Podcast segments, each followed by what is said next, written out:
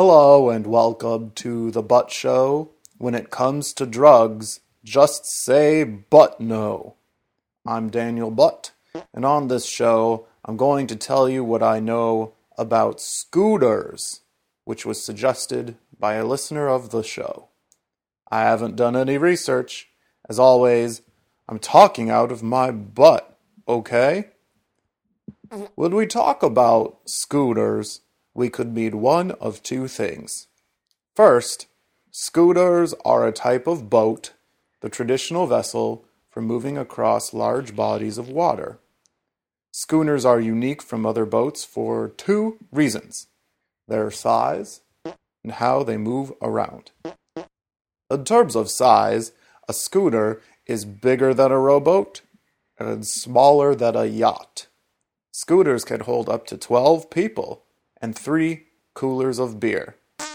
This makes them the ideal sized boat for a party day out on the lake or the ocean. And schooners are strictly wind powered. They have a single mast with two sails that propels them forward. And as a rule, schooners do not use motors nor propellers. A boat similar in size to a schooner that uses an engine instead of the wind is called a speedboat. And schooners are too big to be powered by a set of oars. This makes schooners the best boats for lazy people. There's no manual labor involved in rowing, and as I mentioned before, there is enough storage for three coolers of beer. Occasionally, though, schooners will be used for work instead of pleasure, and that work is, of course, fishing. As fishing is the laziest of all work activities, schooners fit right in. The captain of a fishing schooner can set up an array of fishing poles around the perimeter of the boat and then go below deck to relax, drink a cold one, and listen to some quality CB radio. Schooners below deck quarters are typically furnished oh, very nicely with queen sized beds and La-Z-Boy recliners. The only downside is that the furniture has to be waterproof, so the bed is outfitted with uncomfortable plastic sheets, and the recliners are covered in the same plastic sheeting as you would see on a nursing home sofa. The word schooner comes from the words schools and funner. Sailors of early schooners enjoyed congregating with each other on their similarly sized, wind powered boats.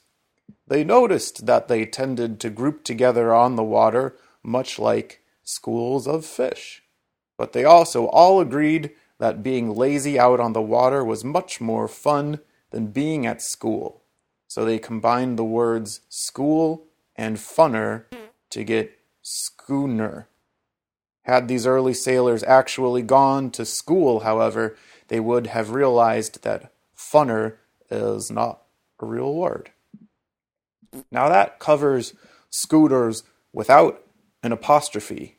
If, however, you say the word schooners with an apostrophe between the R and final S, you are no longer talking about a class of boat, but instead a restaurant from Tampa, Florida that specializes in seafood.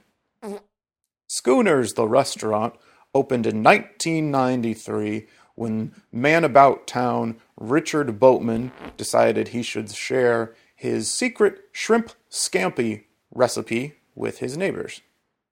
But they were unable to replicate his special technique of mixing in seawater as the butter melted, so Richard opened a small kitchen to bake his special shrimp scampi for everyone.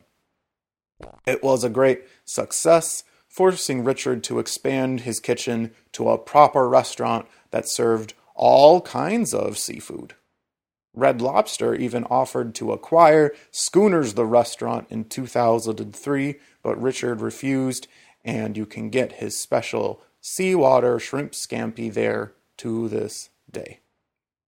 And that's all I know about schooners. This episode's audio clip is of two cruise ships engaging in a horn battle. Here we go.